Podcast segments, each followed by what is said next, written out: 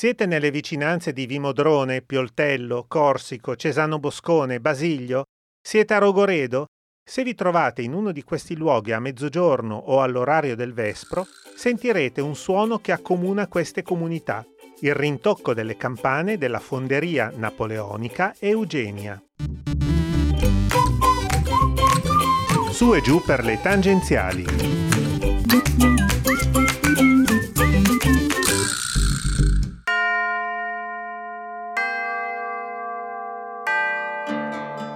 Le chiese moderne spesso non hanno i campanili e se li hanno al posto delle campane in bronzo troverete dei moderni altoparlanti che diffondono un deludente suono preregistrato. Le campane, quelle vere, sono fatte di bronzo e per costruirle vanno fuse in un'unica colata. Un lavoro di alta precisione, la minima imperfezione può rovinare la purezza del suono.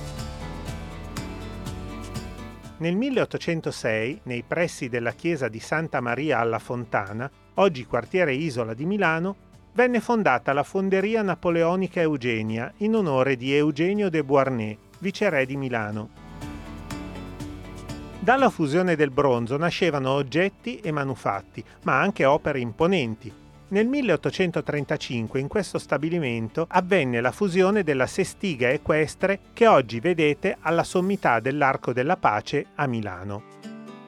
Poi nel 1868 la famiglia Barigozzi acquistò la proprietà della fonderia e iniziò anche la produzione di campane.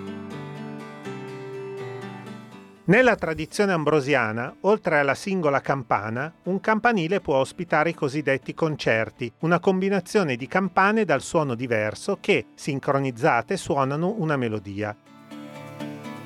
La fonderia fornì le campane non solo a Milano e ai comuni limitrofi, ma anche alle comunità italiane trasferitesi in Sud America, in Africa nelle allora colonie italiane e nelle chiese delle missioni religiose, poi, con il tempo, la produzione delle campane diminuì fino al 1975, quando la fonderia venne chiusa. Oggi si può visitare un bellissimo museo che contiene gli antichi attrezzi di produzione ed un ampio archivio cartaceo. Ma se volete vedere anche qualcuno dei monumenti in bronzo fusi dalla fonderia, potete recarvi in piazza San Fedele, dietro Palazzo Marino, dove troverete la statua di Alessandro Manzoni oppure in Piazza del Duomo, dove l'imponente statua equestre di Vittorio Emanuele II saluta i turisti in visita in città.